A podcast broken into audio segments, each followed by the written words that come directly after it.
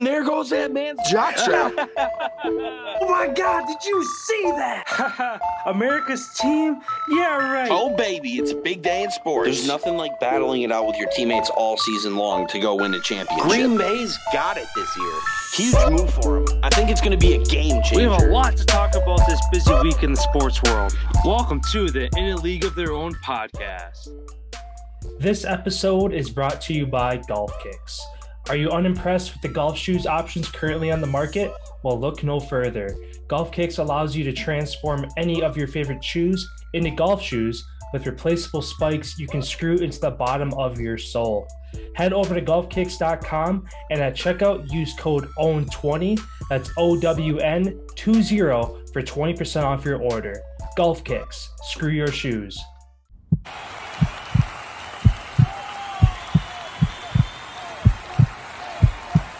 Yo, yo, yo. Happy Friday, man. How's it going? Happy Friday, happy Friday. The snow is a flying. How's it going?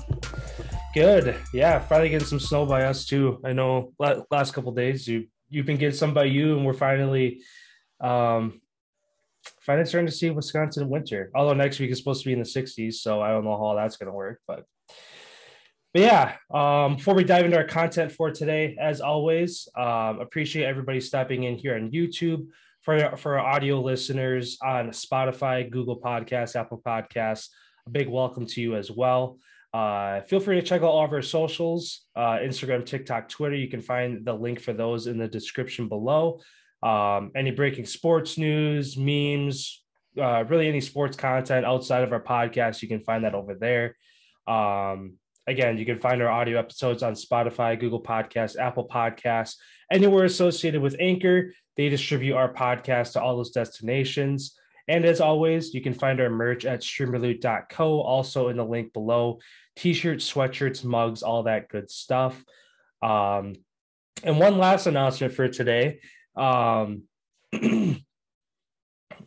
uh, for the holiday season, we'll be doing our first ever memorabilia raffle. Um, if you're a sports nut like the two of us, um, and looking to add to your collection, then you've come to the right place. We're going to be raffling off a mystery box of your choice from the NFL, NHL, or MLB valued at at least $70.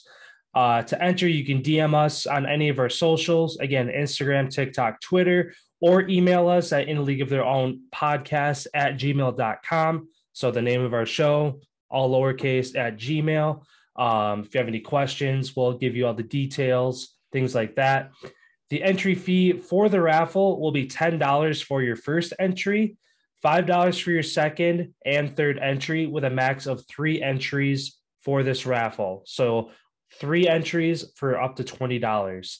Uh, the raffle is open now, and we're going to be closing it 48 hours after we receive five entries. So, uh, make sure you guys act fast. Um, because again, two days after we get our, our, our, fifth entry, we'll be closing it. Uh, don't worry, we plan to keep doing these in the future. We're just uh, testing this out and seeing how many people um, want to do it with us. So uh, the winner will be announced live on the following episode after the uh, raffle is closed, and we'll be doing a live prize reveal as well. We'll be opening up the box, showing what it all looks like. Obviously, the certificate of authenticity as well and then we will repackage it and send it to whoever wins. So, um, again, feel free to DM us if you're interested. Um, yeah. Starting with our NFL content for today, uh, what you got over there? Actually, what do you got? Hit me up oh. with your question. All right. Um, after last night's win over the Steelers, uh, should the Vikings run the table and get to the playoffs? Are they a team who could go the distance, or would they be a first round exit?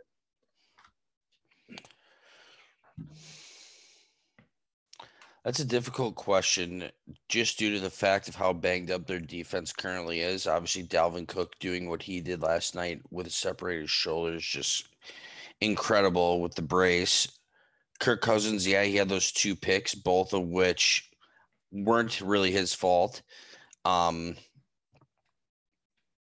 yeah, I mean, but their defense stepped up when they needed to make a play. Patrick Peterson was back early in the game. I think he ended up leaving during the game. And then um Breeland, him coming back after being out for a while, he just got targeted that whole second half of the game. And it seemed like he was struggling a little bit until at the very end when they kind of said, All right, we're not going to let a 29 point lead just get blown like that. So I feel like they have some momentum off of that win. Granted, they were up 29 points. They looked like the best team in the NFL in the first half, and then they looked like the Lions in the second half of that game. So, depending where they go in the direction with obviously getting their guys back, if they do get back healthy, I could see them if they do make the playoffs, I and they are healthy, like their defense most likely, I should say, and Thielen back. Anybody could win. I could see I could see them making a run, especially if that running game can continue to do what it did last night. Granted, it's against the Steelers running defense, which is terrible, mm-hmm. but still, that was really impressive. yeah, I mean, obviously, step one was getting the win last night for them. Uh, with a loss, they would have been down to like five percent chance of making the playoffs. Um, with eight losses, it just like that, that's just tough to to run the table at that point. Um, right now, looking at the standings, they are the first team out. Again, pending what all these uh, what happens with all these other teams this week. I mean, if they get in, like like you said, if, so long as they can get healthy, they can kind of go toe to toe with some some of these teams. Some of them seem like they. I mean, I, I shouldn't say that they beat they beat Green Bay. So depending on what what happened there, again, the game probably being in Green Bay if, if they played. Um, yeah, I I don't know. I I guess I, I don't even know if they'll make it to be honest. Like thinking about oh, if they make it, are they going to go the distance? At six and seven, they're still a game back from Washington, San Francisco, and San Francisco. Well, a half a game back because if they both lose, then they have the same record. Um, the team right under Minnesota, the Eagles, also six and seven. Um, I honestly think that Philadelphia is a better team than Minnesota right now, to where I could see Minnesota end up falling down and being the second team out. You think Philly's going to beat Washington this weekend? It's oh yeah, they, um, I thought it was that it's Dallas, Washington. All right, yeah. Excuse me, excuse me. Yeah, because the Eagles are on a bye. Yeah. Yeah. Okay. Because I was looking at that too. I'm like, where the heck are the Eagles? Who do they play? But that makes sense because yeah, they're on a bye. They're on a bye. Yeah. They play um, Washington next weekend. Yeah. Um, but I don't know. Kind of looking, I'm pulling up their the rest of their schedule to see. I guess between the Vikings and the Eagles, who kind of has an easier path to the finish line. Vikings, they, definitely. Yeah. Well, I mean, the Eagles aren't even out of the mix twice. And the Eagles aren't even out of the mix for winning the division. They have uh, Washington Giants, Washington Eagles, or Cowboys, I mean, to finish the year. So they yeah, have all division Dallas games. Wins, if Dallas wins this weekend, that's pretty much wrapped. Yeah. So they um, they have to bank on put Washington at six and seven, which should be tied with the Vikings and the Eagles. Who who wins that tiebreaker? Yeah, I, I don't know what the tiebreaker would be for that. I don't even know if they've gone head to head yet because the Eagles, the Eagles and Washington haven't played each other yet, so there is no, no there's no head to head tiebreaker there yet. And the Vikings would have the same winning percentage. Yeah. So who would be in? Because the other two would be out. yeah. But I mean, I don't know. The Eagles and Washington are kind of controlling their own destiny to where if they split like if one team could sweep both of both of those games, you're kind of solidifying yourself as that six or seven seed. If they split, then it's going to be coming down to the last week.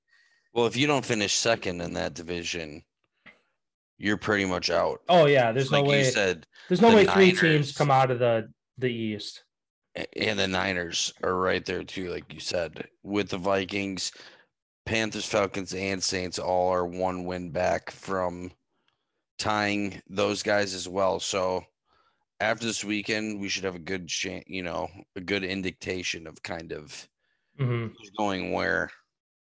And obviously, the bye week, like it's good for the Eagles to kind of rest up before their last push in the year. But at the same time, it's kind of a bad time to get a bye because now the the Vikings won. If the 49ers win, if all the teams around them win, that puts the pressure on them come next week that shit, we all these teams won last week. We have to win just to keep even. And it all depends. Some some some teams come out flat out of a bye. Some teams are healthy and look really good. So I guess it's going to depend. I feel Um, this late in the season after 13 weeks of straight playing, like that's torture. Or 12 straight weeks. That's straight. No, it's actually 13 of straight torture. Now you finally get to relax a little bit here, get healthy. I feel like the teams who've made it this far without their, you know, taking their bye, not not a lot of teams are super banged up.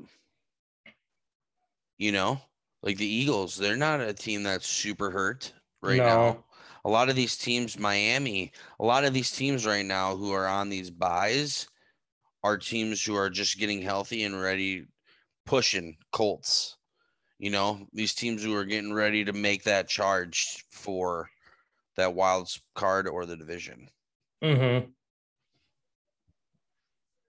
Yeah. Um, I mean, for like I said, for the Vikings, um, if they do make it, I do think they'd be a first round exit, honestly, if they even get that far. They have again, winning last night was a was the step in the right direction, but they still got to play Green Bay. What's their what's their other game? You said they got to play Chicago twice. Mm-hmm. Rams. Um, Rams. weekend. Oh shit. So I mean Packers, Rams, you take those two losses, nine loss, you're not getting into the playoffs as a nine loss team. At least not on the NFC side. AFC side, maybe, depending on how that shakes out. But We could. We could see a nine loss team with the wild card. The second wild card. in the on the NFC side, NFC. Mhm. Well, I mean, it each The only team. team that it's really super hard to ask that of is. I mean, Washington's capable of losing three games. Eagles Eagles are capable of losing two. Niners are capable of losing three. Yeah, but you- Washington, Washington, and Philly play each other twice, so each team is guaranteed a win. So they're not. Neither of them can lose. Well, one can lose twice. Washington could lose twice and then lose to the Cowboys, and they both have nine losses. Yeah. Yeah, I don't know. It just like, Like at, it's it's crazy. Like this year is absolutely insane with how many teams are still relevant. Because normally in years past, by this point, oh, there's ten teams almost wrapped up. eliminated. Yeah, Yeah. usually by this point, there's only, there's only a couple teams still fighting. Where in this, the Texans are the only team out of it right now. yeah, Although the Lions, I saw it was a one in two trillion chance. yeah, they need it- like so many crazy things to happen, which I doubt it. Mm-hmm. Well, because But yes, Texans are the only team absolutely 100% eliminated, yeah. which is funny. Mm-hmm. Which I think it's like the odds right now for if you put hundred dollars on the Lions and they made it to the playoffs, it'd be like a multi-million dollar payout or something. Oh, for sure. Well, then, yeah, on to my question here, kind of with the same sort of tailored to it. Tampa Bay currently on a three game winning streak. Gronk getting back healthy. AB going to be back not this coming week, but the following. Do you think this Tampa Bay Buccaneers team can go on another run and repeat as Super Bowl champs?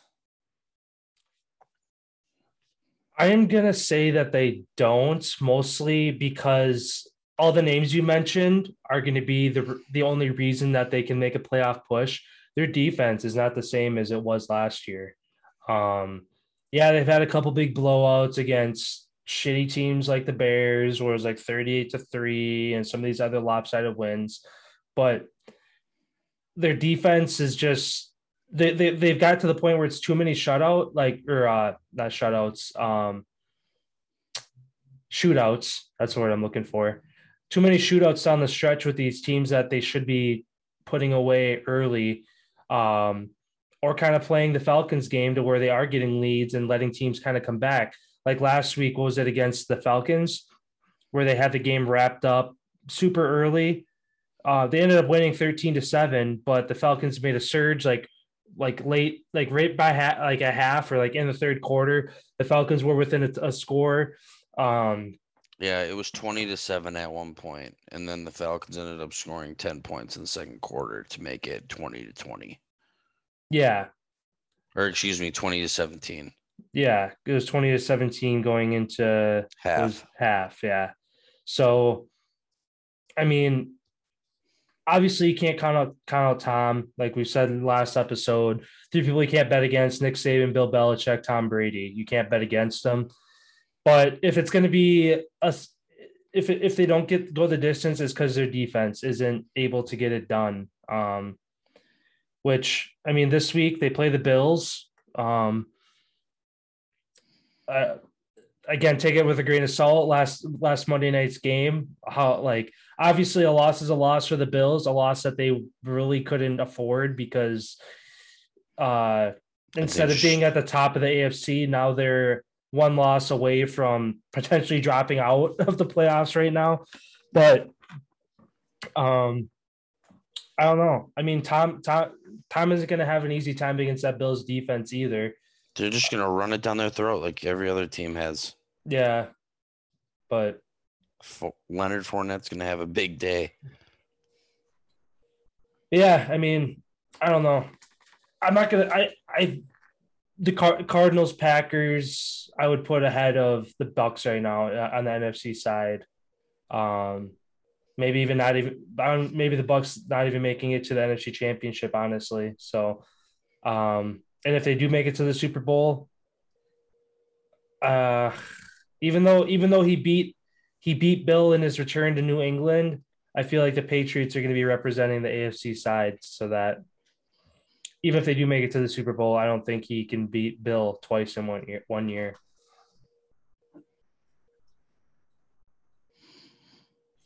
Yeah, I mean, I ain't betting against this team. I ain't counting them out. I'm saying them, them Packers, Washington.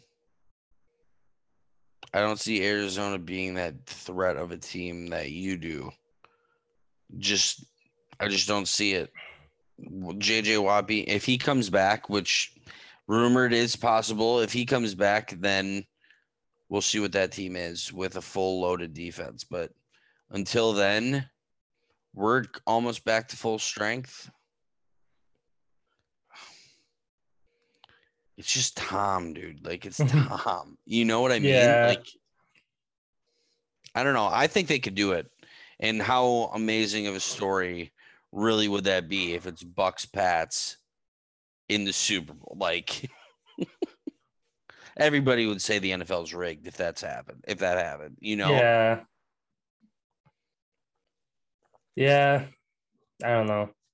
Obviously, we'll see, but I mean, I want to bet against the guy, but also I do just because I'm fucking sick of seeing him there. but uh, my next question for you here: um, What team fires their head coach next? That's a great question. Again, I feel like because of how close because of how close the, the NFL is this year, we have like we haven't really seen any. There's been no coaches really fired. Gruden, he's the only one, and it wasn't because the team was playing bad. It was because of what happened with that whole thing. Um, like it's hard. It's hard to fire your head coach if you still have a chance to make the playoffs. So, um, but this week I feel like there's a handful of games that could happen to where, all right, we have a 2% chance now, you're gone.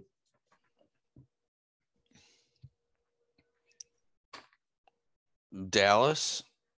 I could say McCarthy potentially, depending how far they go this season. If they have this collapse, I feel like he could be easily gone. Um, Pete Carroll, Seattle. I could see that coming to an end. Matt Nagy with the Bears. I could see that coming to an end, even though I do feel like he's going to finish the season with them. Um, and the only other team I can really think of on the AFC side.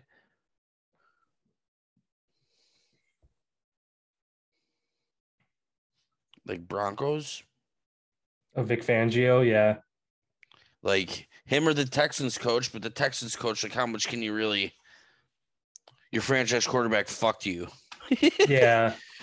Like he screwed that whole franchise.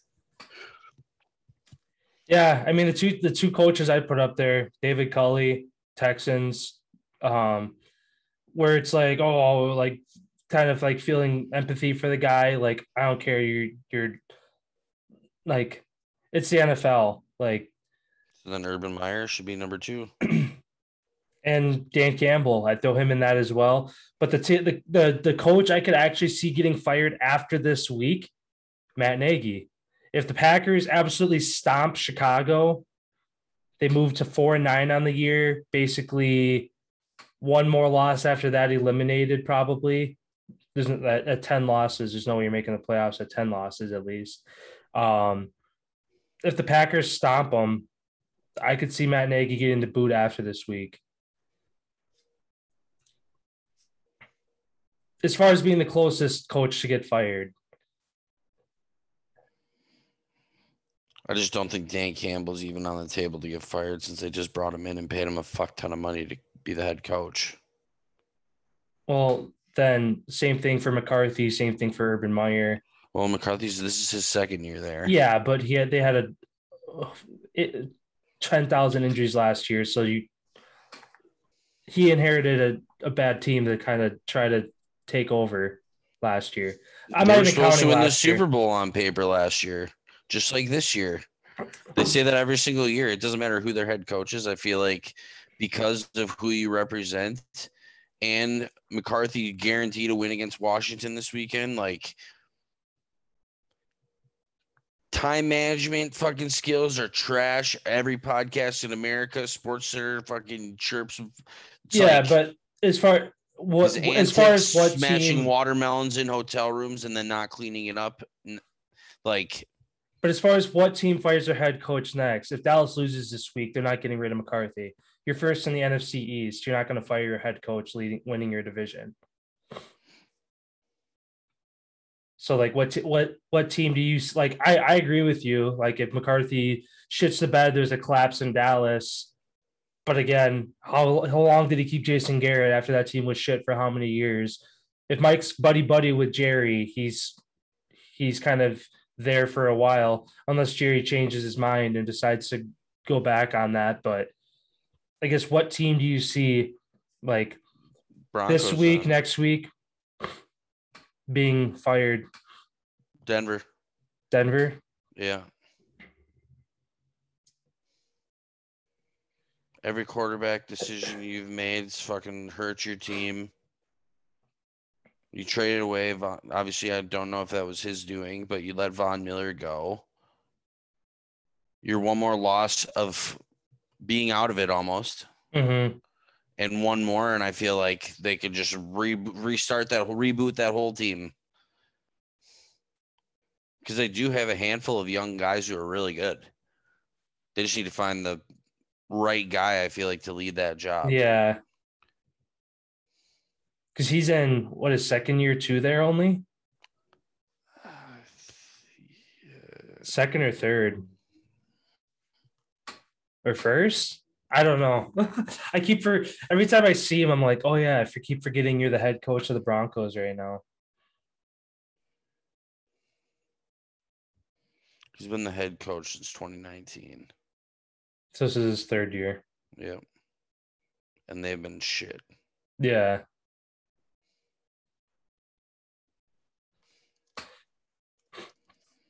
Yeah, I mean, I could definitely see it, but again, the one the one thing that would keep him there is at six and seven, you're still in the mix for the playoffs. So unless you're confident on whoever the interim coach is that steps in to quickly turn the ship and get you back into the playoff mix, that's a big risk as an organization to get rid of your head coach when you're still a half game or you're in. I mean, the Broncos are in right now, I believe. Like if the playoffs ended or started today, they'd be in.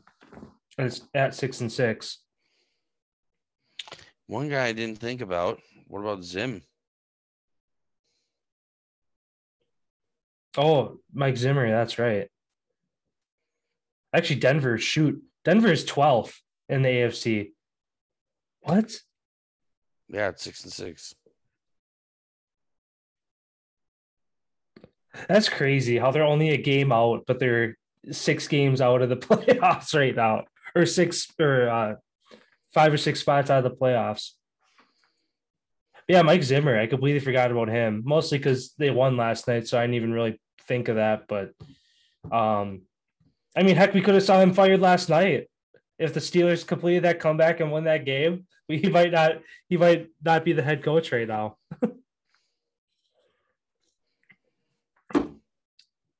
But yeah, I mean, yeah, the Vikings are definitely a team to throw in that too at six and seven. With all these other teams again that got if if all the teams ahead or below them win this week, they could they could drop way out. But yeah, and then here's my uh second question for you here. Who's the number one seed and clinches home field advantage in both the AFC and the NFC?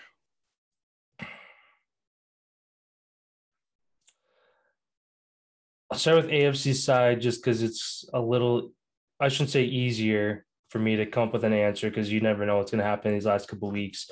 But I'm going to say that the Patriots are going to be the number one seed. They are, they've climbed themselves out of this hole. They're on a, what, seven game heater now. They're just, they're rolling. They got um, a couple division games left, uh, somewhat easier games, but also like, um, oh, they have a bye this week, don't they? Yeah, they do. Mm-hmm. I'm just pulling. Next week they have the Colts, which is probably their toughest game to finish the season. Colts, Bills, Jags, Dolphins. So yeah, they're if they can get on if they can go unscathed, if they can beat the Colts and the Bills, that's that's a wrap. Because Jags, yeah, no, not gonna happen, especially in New England. Well, I actually I don't care where the Jags play, except for London. Apparently, that's where they can win. Um, and then the Dolphins, which again, depending on how the Dolphins, if they can keep rolling, that game might have a lot on it just for the sake of Dolphins trying to get in.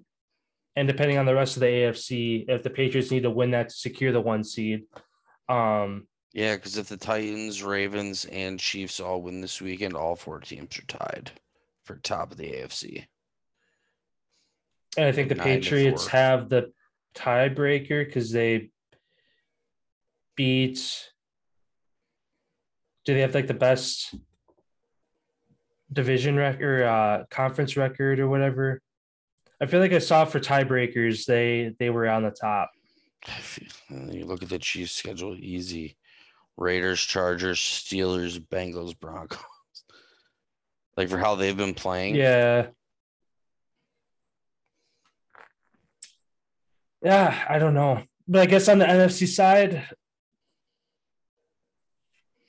I mean, obviously I'd be biased with the Packers just because the the Cardinals are the one seed right now, but they have a couple games in the NFC West, including a game against the Rams this week, which obviously fingers crossed the Rams beat them because then the Packers are in the driver's seat with a tiebreaker over the Rams and the, Cardinals beating both of them.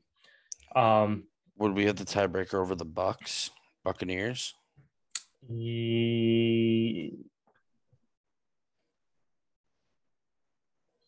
yeah.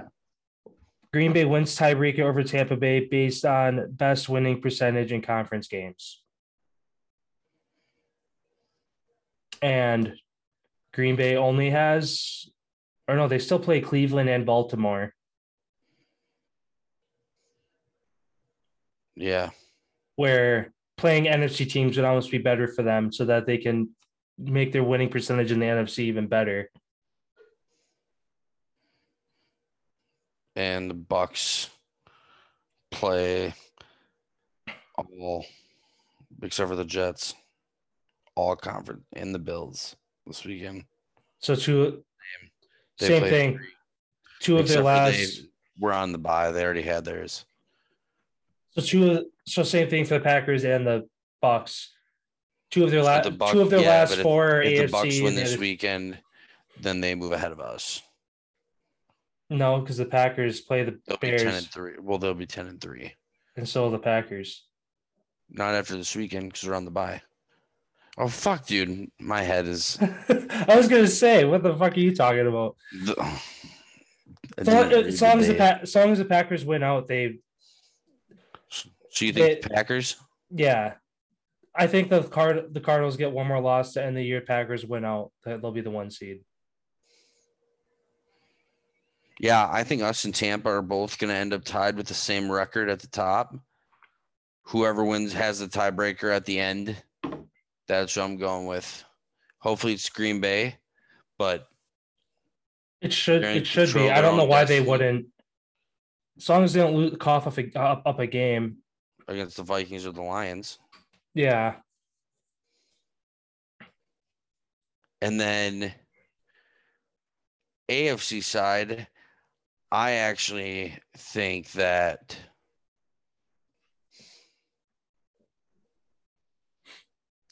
I personally think Kansas City is going to win, get the number one seed in the AFC and clinch home field. And I think New England's going to end it at their place in the AFC Championship. Or maybe even whoever squeaks in between Buffalo and Dolphins for that seed who would play the number one seed right away after that game. I feel like whoever is in that game could potentially do it right there. So then the Patriots being the number two seed would then have home field advantage for the rest of the way. Because that's Yeah, always 'cause cool. it- that's always cool to see when a higher seed team gets knocked out and then the next seeded next highest seeded team gets the Yeah, oh fuck get a home game. Our team's gonna make like seven billion dollars Yeah. this game. yeah. Because yeah, the way with um whoever the one seed is, they just play the lowest seed that's still remaining. Yeah, So then- that's a wild card. Yep. Yeah. Yeah, sounds good then. Um, for today, um, a couple bonus questions for you guys. Um, we opened it up to some of our social media um, outlets for asking you guys to give us some questions to ask each other here. So, um, first question here, we got Fresh Vinny 15 from TikTok asks, "Why is Lamar Jackson a quarterback and not a running back?" Well, I'll answer that real simply for you, uh, uh, Fresh Vinny 15. It's because he's so dynamic and such an athlete that you want your most dynamic, athletic, most game changing person to have the ball in his hands every single time. And at that quarterback position, because he still can throw, it just makes him the most versatile being a quarterback instead of a running back. So there's your answer, Vinny. Yeah, I agree with that. And the only thing I'd add to that is that as a running back, he would have to be bigger. You have to put on a shit ton of weight to because he's good. He's he's shifty. He's good like at what he does because he's like as a quarterback, he is able to do that. As a running back, you're taking a lot more hits, and at his size, he would not be able to play a running back position and take the hits a running back does at his size. So, just for his physical being, I'm trying to picture Lamar Jackson with another 30, 40 pounds of muscle on him, and it just, he's too see it. small. Yeah. So, but yeah. All right, then. Coming from our next question, Gabriel, also from TikTok, asks Do you think the Browns are good enough to make the playoffs? I do not. And because of um, one key reason, um, and we shit on him all the time. Baker Mayfield's at the helm. Um, he, he can't get it done. It's and looking at the schedule the rest of the season, Ravens probably a loss. Raiders could be a loss. At Green Bay, good luck. At the Steelers, mm, might be able to win that one. And then hosting the Bengals, somewhat of a chance. So there's probably a good chance they're going to lose three of their last five games, I think. And no, I don't think that they're going to make the playoffs. So one, because of Baker Mayfield leading the ship, and two, because their schedule is too tough to finish the season.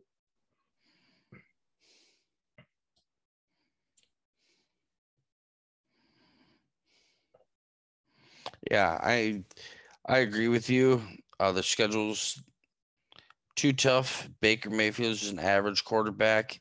Clutch moments, he can't get it done passing. If for some reason they're able to beat Baltimore this weekend,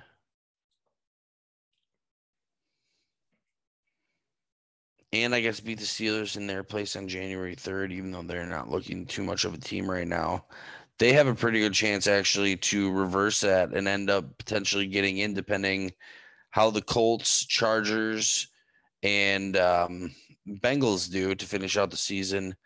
But this weekend's a big a big game for them, and I feel like if they if they can beat Baltimore, that gives them a little bit of life to at least try to get in. So I'm going to put them right on that fence, potentially making that eighth spot or seventh spot, excuse me. Sounds good. The last NFL question here. Uh, this one is from Shane on Twitter. Shane asks Is Dak Prescott a top five quarterback? Um, Shane, I'm going to say Dak Prescott is not a top five quarterback. And I'm going to give you a few reasons why right here. One. How many playoff games has he won? Two. He is only successful when he hands the ball off. And I believe that between Zeke and Tony Pollard, at least 20 touches or 25, that the Cowboys are like 26 or 29 and 0. So what does that say? You're successful through your running game, not through the air. Three. You choked against Tom Brady. You throw. It's like he almost has that Mahomes syndrome. Tries to play hero ball too too much instead of taking the underneath, taking the whatever.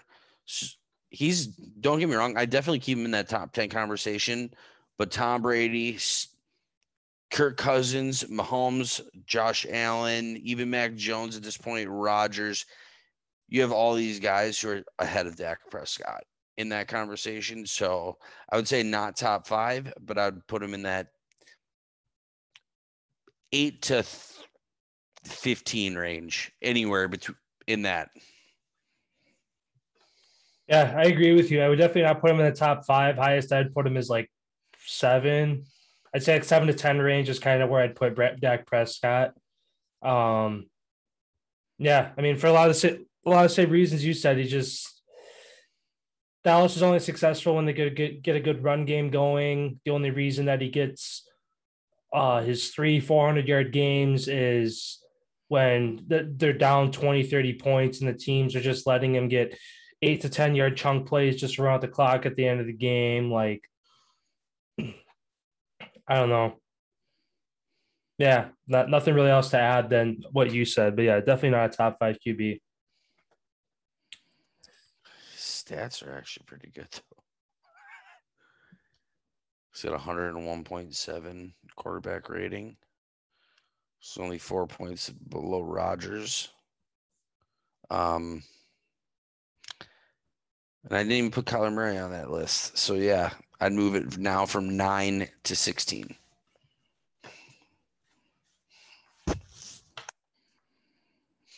And all right, that was wrapping up our uh, questions from our social media platforms. Now we're hopping into the NBA here. The Heat and the Wizards. Excuse me. After the Lakers lost last night, AD came out and said that they need to play like they're underdogs and have that underdog mentality. Do you think that that is going to be a method that gets them some wins, or do you think they need to do something else?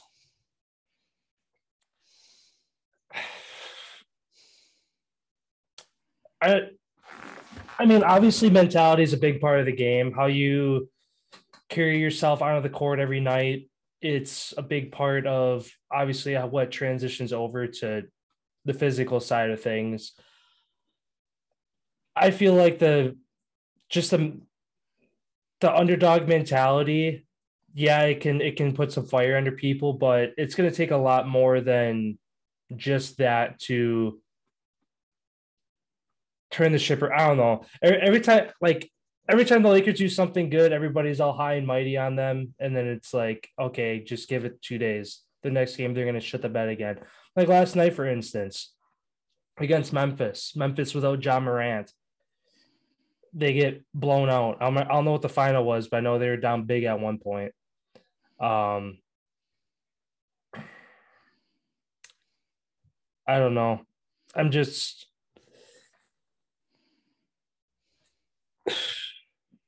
yeah, I don't know. I I just don't. I, I no matter what they do mentally, physically, I'm just not set on. Uh, they need a big change, basically. Whether it's firing Frank Vogel, whether it's, I mean, they can't really bring in anybody else at this point. They freaking brought in anybody, everybody under the sun that's ever played in the league for ten plus years. I don't know. I'm just I, it's hard for me to think of something good to say about the Lakers. I guess that's why I'm like like kind of just at a loss for words. No, I know. I, actually, I just I actually laughed when I heard AD say that, and I was like, "You're supposed to be one of the top three fucking players in the league." Mm-hmm. Say we're underdogs. LeBron's supposed to be the goat, and you guys are supposed to be the underdogs. Like, are you kidding me? Carmelo Anthony, That one is of the, best corner shooters. That is the worst mentality to have, and I hope these guys don't make the playoffs.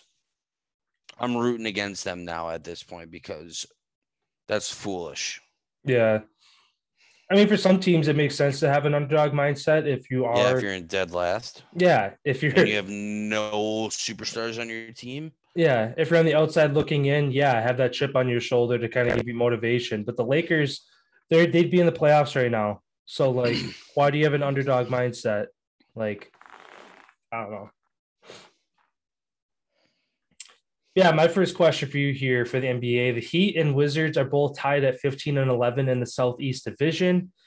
Uh, will either of these teams win the division, or will Atlanta or Charlotte catch them? Miami Heat, they're gonna win the division. It's plain, s- plain simple.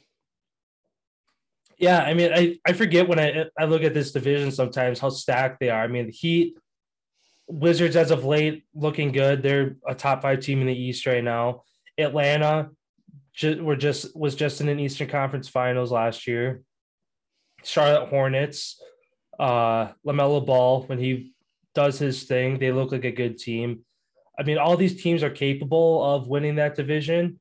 Um, I honest, yeah, I was thinking maybe Atlanta, but they rely too much on Trae Young, and I guess John Collins too. He's kind of another guy to throw in that. That if Trae's having an off night, Collins will step up, maybe even Clint Capela a little bit, but he is just too good from top to bottom. Um, when healthy, when they got everybody on the floor. So yeah, I'll agree with you on that one.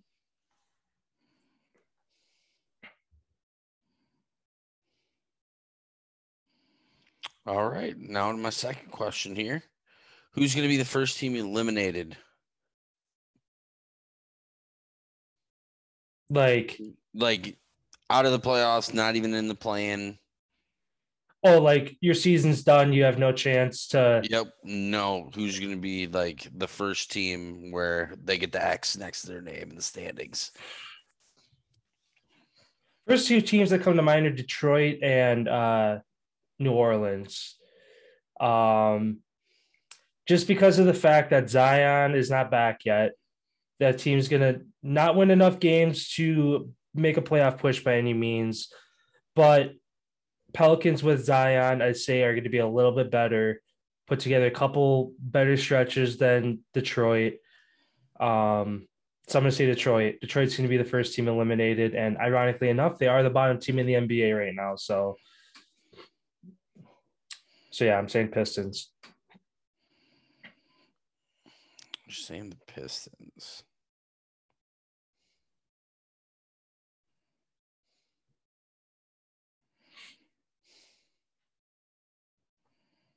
I'm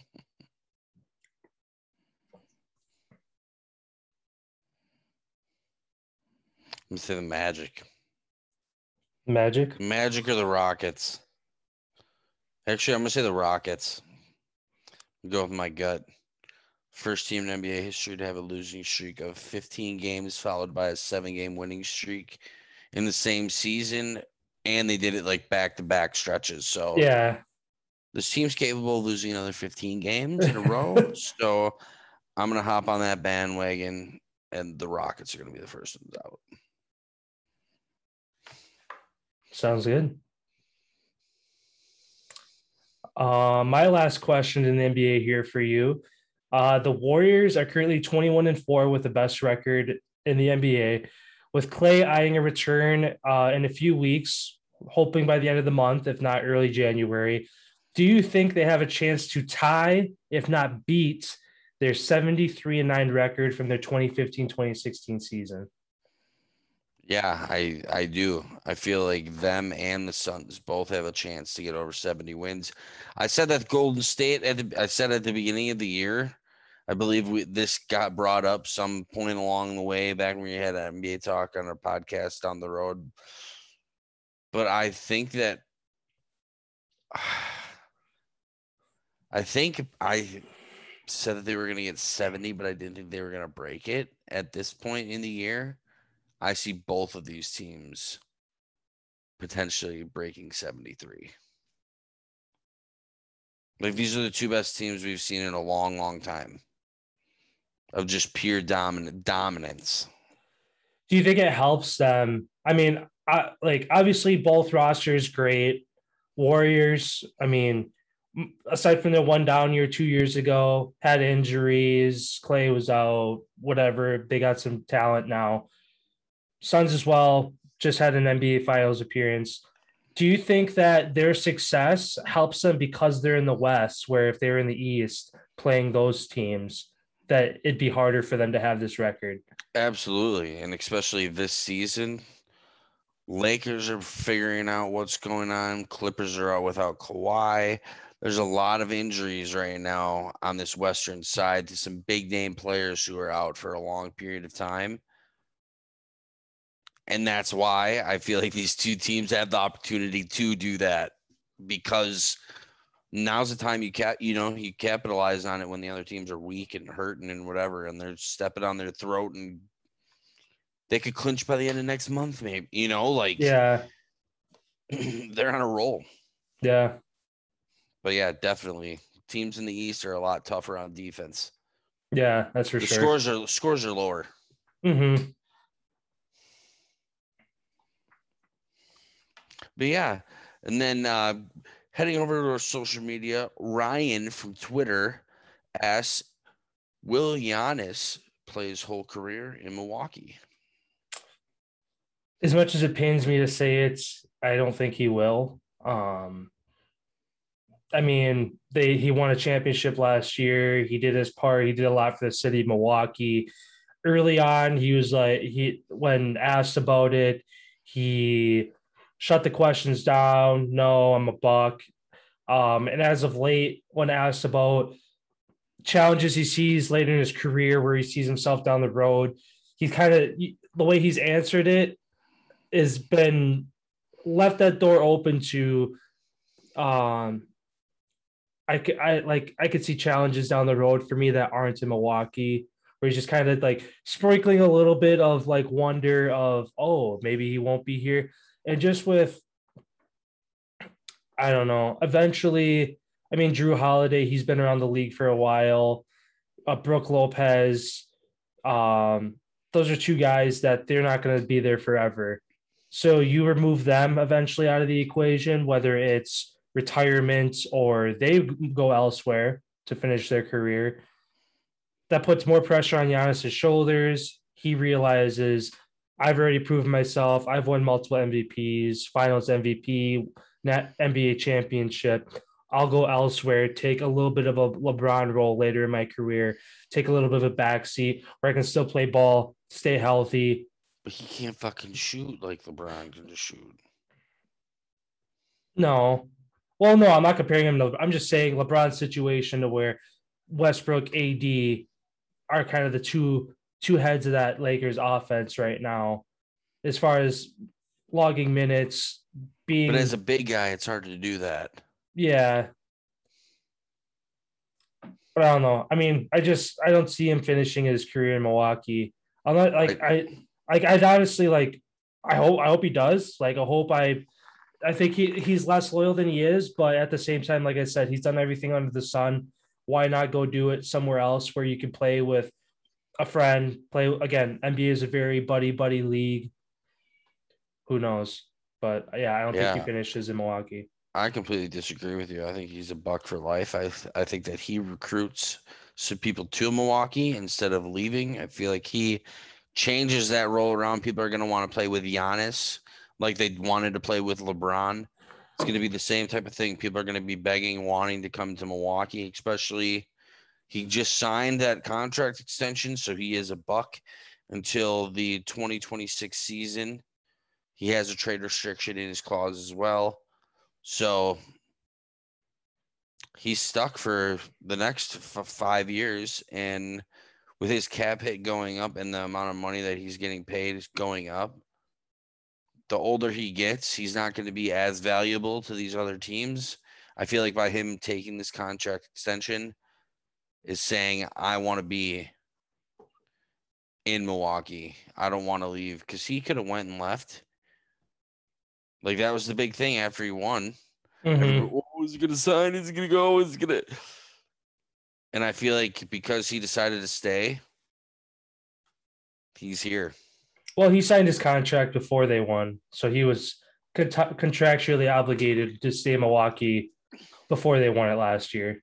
Yeah, but why do you think he signed it though? Because he actually had a chance to win. Yeah. Well, that's you the know, thing. like well, that's the thing it's for all him. about winning. It's not about playing with your friends. Yeah. Well, that's the thing for him too. Is you wonder he signs that extension. All right, I have five, six years to win a championship. He goes and does it in his next year. Oh shit! I thought this was going to take longer. Obviously, the aspirations of any NBA team is you want to win a championship every year. I mean, even if you are the bottom team of the league, if you don't have the mindset of I want to win a championship every year, then go play fucking pick pickup ball at YMCA because But if you he don't wants belong to in go the over NBA. to, but if he wants to go over to the Western Conference where the nobodies are, and play over there, what are you proving? Like, well, there's no indication to leave. The only team that I could have ever saw him leave to go was to the Lakers. I don't see that happening anymore. No, I w- I wouldn't expect him to go to the Lakers by any means. I don't means. see him going anywhere. Yeah, I mean, I hope I'm wrong. I just, I don't know. And one cool thing about basketball I do want to touch on, Shaq. It was pretty neat what he said the other day after they removed the letters of the Oh. staples. Yeah, I'm glad they changed his name because me and Kobe own that bitch. yeah. It's like that's so awesome. Like that's That's So Shaq and. Kobe's house. it made the hair on my neck stand up when I heard him. I say that. know. Like that's unreal. I think that's almost like a little, a little kiddie blow to like LeBron. It's like you don't fucking deserve to play at Staples Center Well, he did win a championship. in the bubble.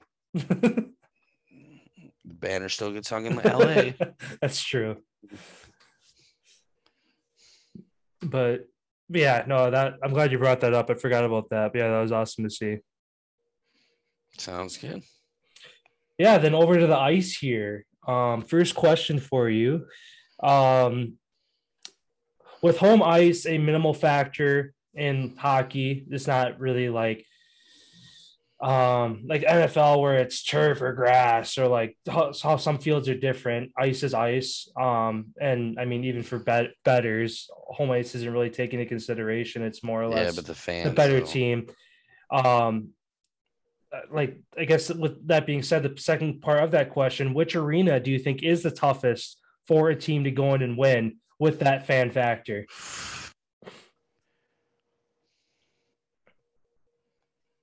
That's a great question. Carolina, I've heard, is a very, very, very tough place to play. And their fans are rowdy as shit. I could also see Florida Panthers, Tampa Bay, and Toronto. All their fans are nuts as well. Wild fans are even nuts. And especially with how good they're playing this season.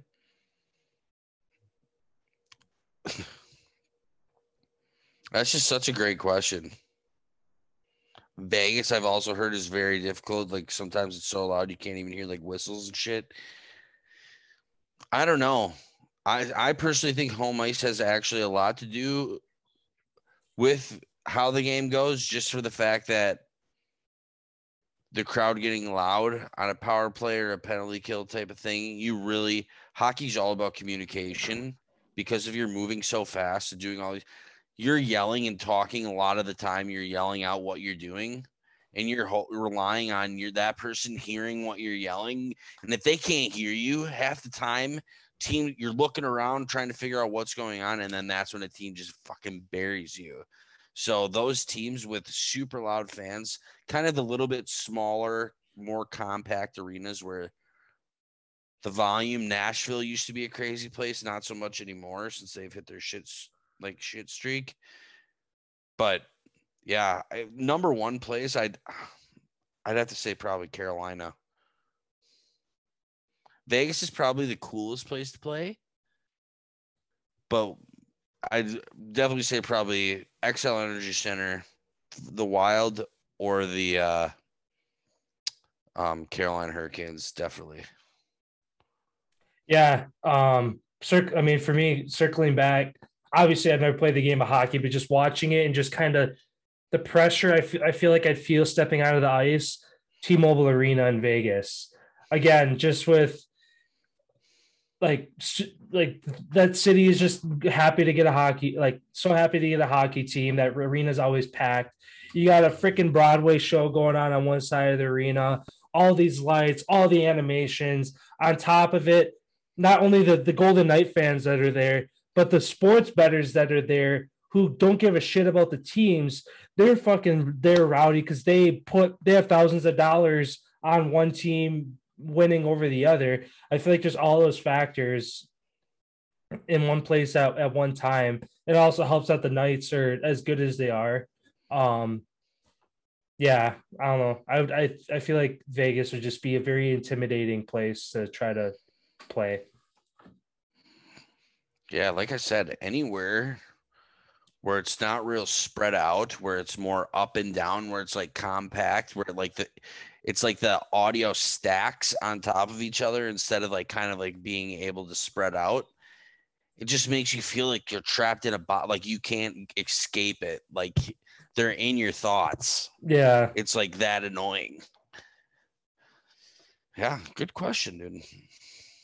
Then my first question to you Marc Andre Fleury gets a shutout win in his 500th win on the road last night in Montreal. The Montreal fans were cheering Fleury, Fleury, Fleury on his way off the ice. He got showered by things in the locker room after the game was over. He now sits number three on the all-time list for wins for goal goaltenders. Do you think he catches number two Patrick Roy or even potentially number one Martin Brodeur? Martin Brodeur's got 691 wins in 1,266 games played. Patrick Roy has 551 in 1,029.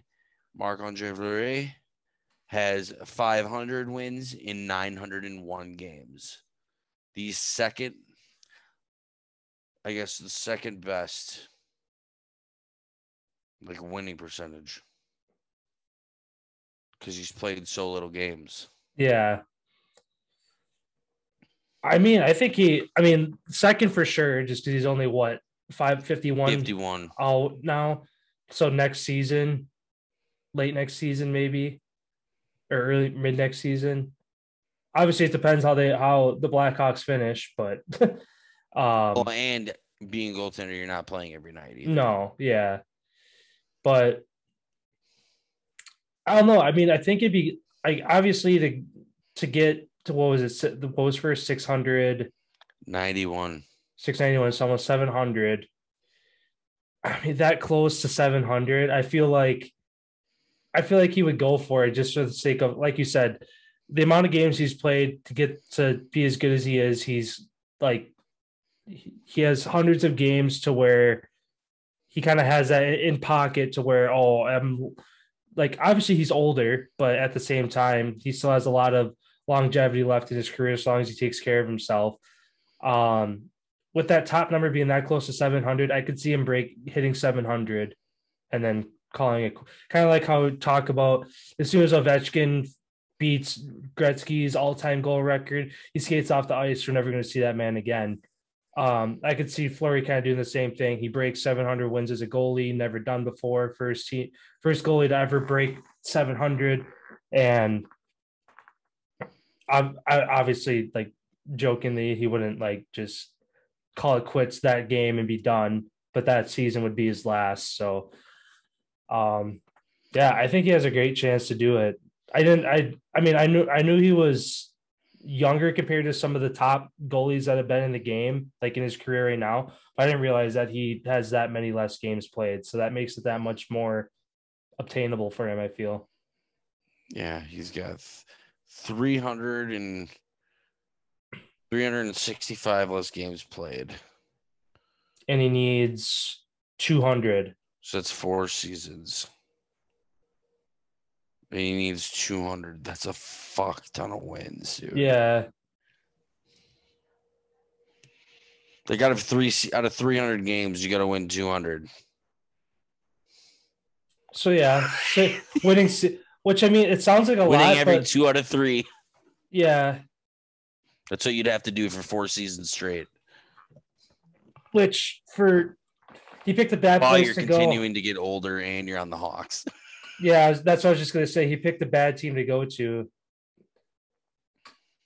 in Chicago. Do you think he'd have to to move somewhere else? saying? Do you think he'd have to move somewhere else, or do you think he could do it in Chicago? I don't think he's gonna get it done. Um, I think he can catch Patrick Roy, but he ain't catching Martin Brodeur. That guy's the legend. Unless this guy just doesn't get hurt, unless he literally doesn't get hurt. But like thinking back, Martin Brodeur played pretty much every single game. Patrick Roy, he played almost every single game. Like Fleury, he's missed a, whole, a bunch of time being hurt and all this other type of stuff. It's like if he can make it to that point where he has the amount of games where he has the chance to do it, then yeah. But I don't think he's going to. I really don't. Plus, I didn't even think about that too. He almost retired this year Yeah. with the trade. He's like, "No, I'm gonna retire," and then he decided, "Nah, I'll." Like, I feel like he more or less did it out of professional courtesy to say, "All right, you guys went out and got me. I guess I'll come play for you," kind of thing, That's what it was. just so that he didn't fuck over Chicago, basically. But I mean, yeah, I don't know. I guess thinking about it more, it would make like realistically, it make sense if he didn't get it. Although, obviously, as a fan of the game, it'd be dope to see him chase it. Uh, sticking with the goalie theme here for NHL, um, what goalie will have the most wins at the end of this season? Right now, Talbot has 15 wins, and Campbell and Vasilevsky have 14 each those are the top three guys at least. I mean, if there's another guy who sticks out to you, obviously there's um, a handful of 13, 12, uh, and then obviously it goes down from there. Um, but which goalie do you think is going to have the most wins this season?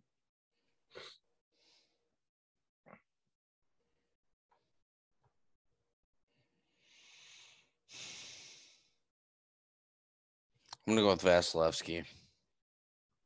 He's just done it the past two seasons Think he's gonna do it again for Tampa Bay. He's just un he's unreal. He's six seven and moves how he moves. It's just incredible to see a guy of that size be able to play the position as well as he does. Hence, he takes up way more space in the net than these other guys. I'm going with Andrei Vasilevsky. Um, I'm quick pulling pulling this up because I I hadn't like I I know who I want to say, but I just I'm checking. Um, how many he has right now? Just because, depending on how much this one. Holtby, what are you thinking, Holtby? No, I was thinking Markstrom. He has five. Oh, never mind. He's got five shutties. Yeah. I don't know how many all like straight up wins he has.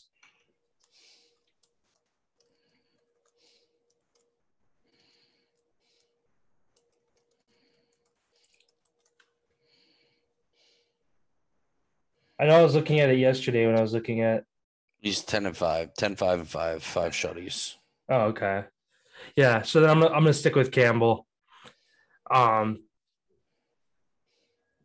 just because like you said, he like they don't play 100 percent of the games, but I feel like when it comes down to the stretch for Toronto to put themselves in a good spot to get over their first round hump, obviously it starts in the net. And I feel like they're gonna lean on Campbell more and more come the end of the year. Um, and up there up there in Canada in that division. Well, I mean, they play other teams too, but looking at a lot of teams they do play, I feel like he has some easier pucks to stop compared to some other um because they're yeah they're in the Atlantic. So Montreal, Ottawa, Buffalo. I feel like if Campbell's in the net on those, those are almost guaranteed wins. So yeah, I'm gonna say Campbell. All right.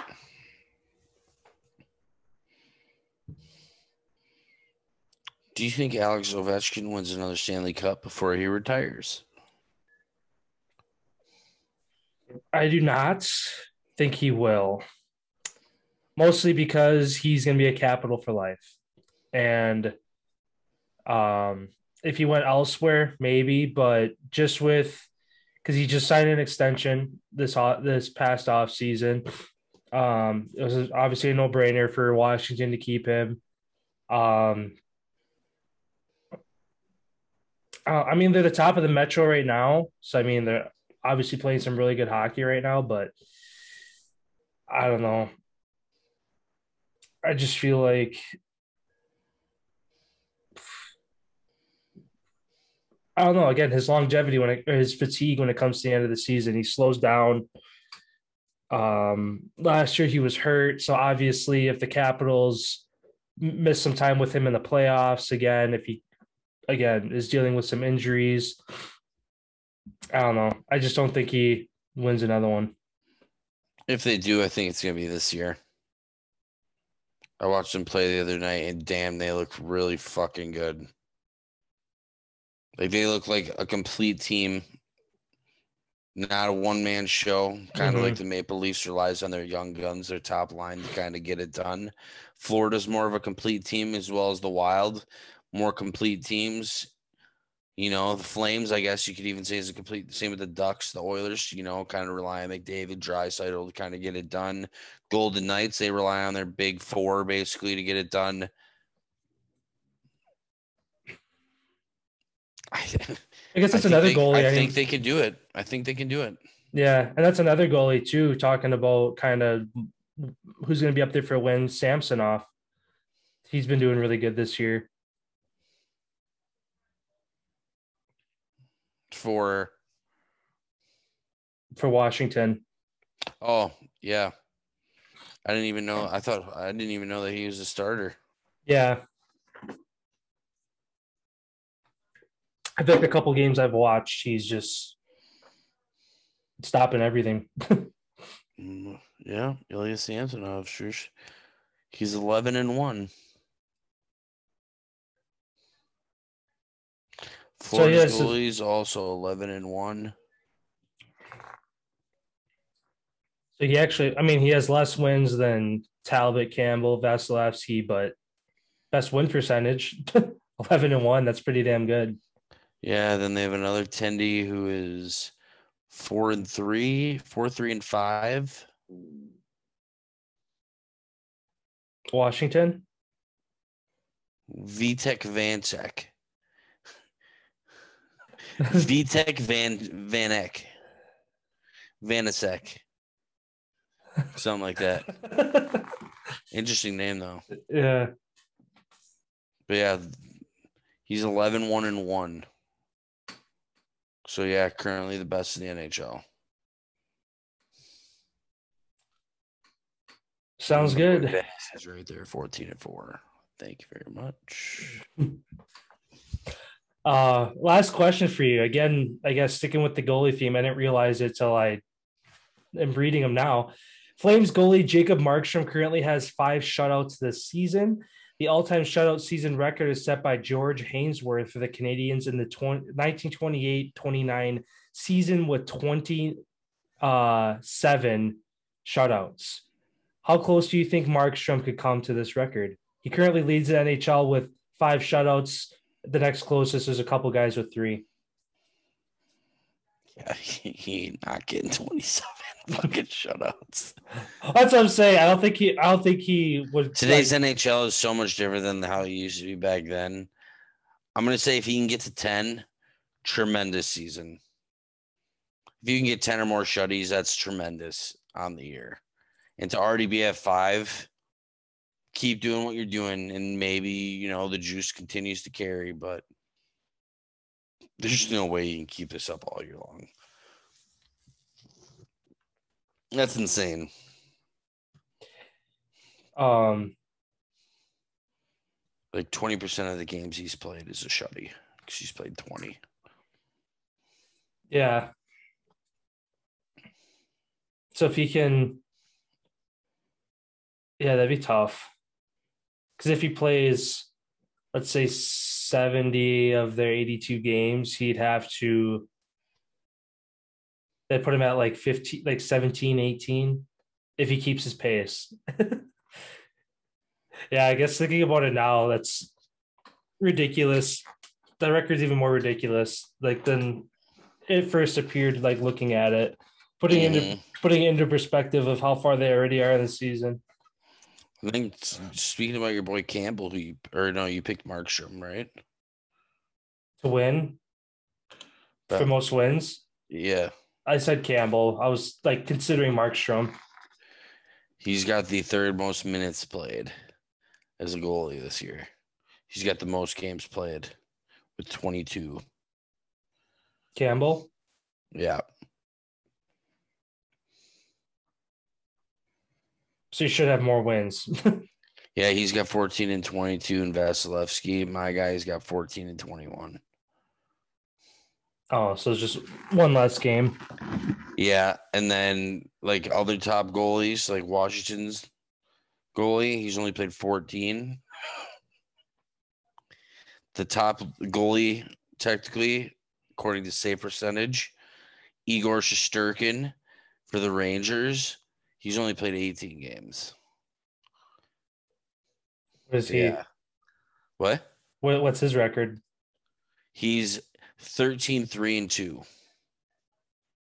with a point nine three seven, 93.7 save percentage. Damn. Markstrom's got a 90, 93.6.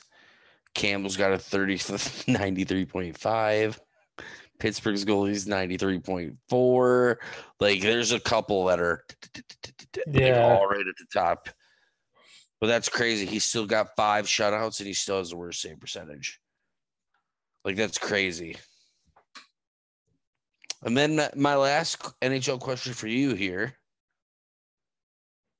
Who wins the most who wins the most games this season as a team? And how many do they win? Oh boy.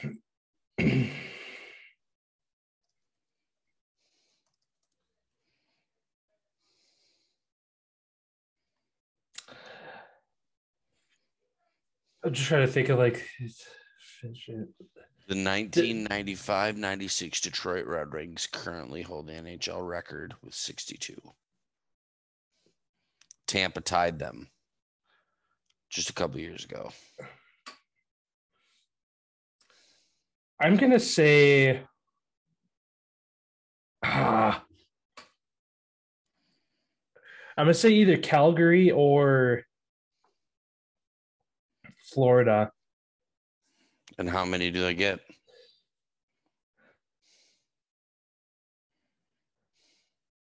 I'm gonna say it's gonna be Florida, Calgary, one, two. Florida is gonna have 51 and Calgary's gonna have 50. Sounds good. I'm going to take the Wild. I think the Wild can potentially break 60. Then I'm in second.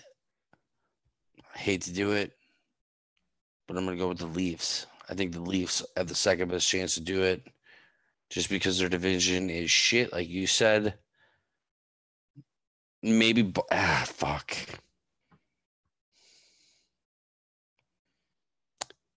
Boston, actually, I'm going to put in second place. Wild the first, Boston second. What's coming? Because Boston has a shit ton of games in pocket, don't they? Yeah, they only have 23 and they're 10 points back. So if they win win their five games that they are behind, they sit tied with the Leafs, Panthers, and Lightning, all with 38. And that's the Atlantic for you. Yeah. And then the other teams, 19, 15, 15. Yeah, it drops off quick. But yeah, yeah, that's all I had for the NHL. Sounds good. And my last question for you here, um, kind of a fun scenario for you to ponder with here. You get one attempt for one million dollars. Which are you trying? Sitting in net and having to prevent an Ovechkin slap shot from his spot in the corner, or making contact with a 100 mile per hour CC Sabathia fastball. Usually standing in the net blocking Ovechkin slapper.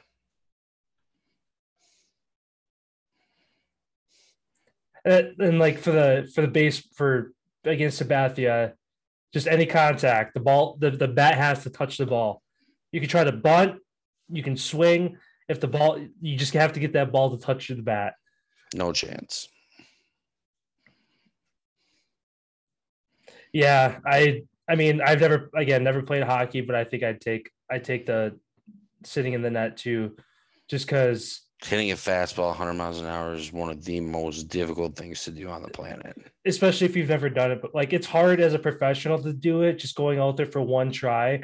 I feel like I'd blink and be like, fuck, can, can I do By the time by the time you blink, that ball's from his hand hitting the mitt by the time your eyes open. Like you blink, you missing the ball. yeah. Like that's how nuts that is. We're literally standing against Ovechkin. All you got to do is just pick one spot in that and just try to take up as much as you can and get lucky yeah. because it's uh, there's no such thing as stopping a perfect shot. Sometimes the shot's just too perfect Yeah. because those guys are so good where they can. Oh, I'm gonna go off the bar and in. I'm gonna go off the bar and down. I'm gonna go off the bar to the other bar and in. Like those guys are so good that they could pick out and do that shit. Where baseball, you swing and you miss. That's a strike. Yeah. You know, do overs. Then my my question for you, um, hearing the sad news of Demaryius Thomas passing away, do you think he ends up making it into the Hall of Fame?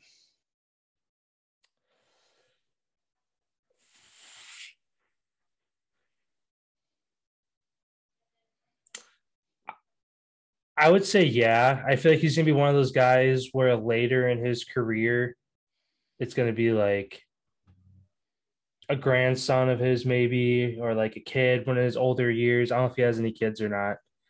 Um, like accepting the accepting it for him on his behalf. I mean, obviously Broncos legend. He kind of shifted around between a couple teams after that. Um, he was one, one of the best to do it when he was playing. Um, and uh, Super Bowl champion, won it, won it in uh, won Super Bowl 50 with Peyton. So that's obviously helps his resume with how many receivers there are like that have come through the NFL over the years. Having a Super Bowl on your resume helps. Eh, where if you didn't have one, it'd be like, uh, but this guy has one, this guy has two, this guy has three. Um, I don't know. I think he makes it eventually. Like I love this. Like he was always a fun receiver to watch. Um, but yeah, I don't think it's going to be anytime soon. I think it's going to be one of those later, like 10, 20 years down the road kind of thing. Yeah, I don't. I think he gets in as well. He joins Jerry Rice, Randy Moss as two receivers who have for five consecutive seasons in a row had over a thousand yards receiving. Um, he's you know on that list. Has a Super Bowl, and it's just so sad to see such a person who's always smiling and stuff all the time. He seemed like he was in such a good mood, all you know, when he was out there playing. Sad to see the passing of him, and just goes to show that no matter if you're struggling with anything mental health wise, don't be afraid to reach out and talk to somebody and reach out and get some help. Obviously, we, nobody knows the the full details about what happened, but they said it was related to mental health. So we can all, I guess, kind of assume what that means. Yeah. And it's a sad situation. So our condolences go out to everybody of the Thomas family and everybody who know knew him. And yeah, thoughts, T's and P's, thoughts and prayers. Yeah, sounds good. Well, all right. I think that that's going to kick conclude the show for today on Friday. Um, hope fuck Hope everybody has a great weekend. Stay safe. And if you're in the Midwest, you know, be safe in your travels. Leave, give yourself some extra time. Don't be in a rush going anywhere because uh, there's a lot of snow coming. So, have a great weekend, everyone. See you on Monday.